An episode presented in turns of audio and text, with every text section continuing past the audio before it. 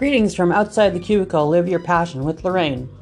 Hey there, podcast listeners. You're going to want to mark your calendars for Saturday, March the 9th. Tomorrow, I'll be chatting with a local Calgarian who's turned his passion into writing crime thrillers. With his 40 years of experience as a police officer and a paramedic, his first novel of his series was a finalist for the 2015 Crime Writers of Canada Arthur Ellis Awards. His second novel of his series will be available this coming Thursday, March the 14th. His third novel of the series will be released sometime this fall.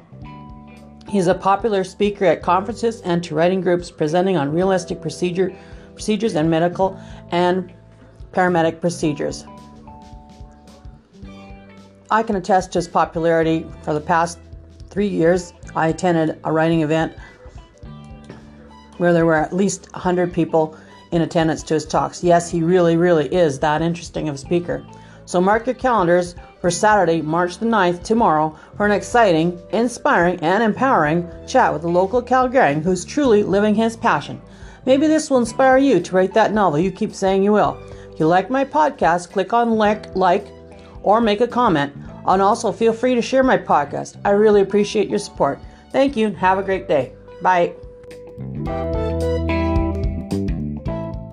The podcast you just heard was made using Anchor.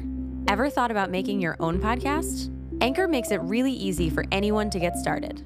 It's a one stop shop for recording, hosting, and distributing podcasts. Best of all, it's 100% free. Sign up now at anchor.fm slash new. That's anchor.fm slash new to get started.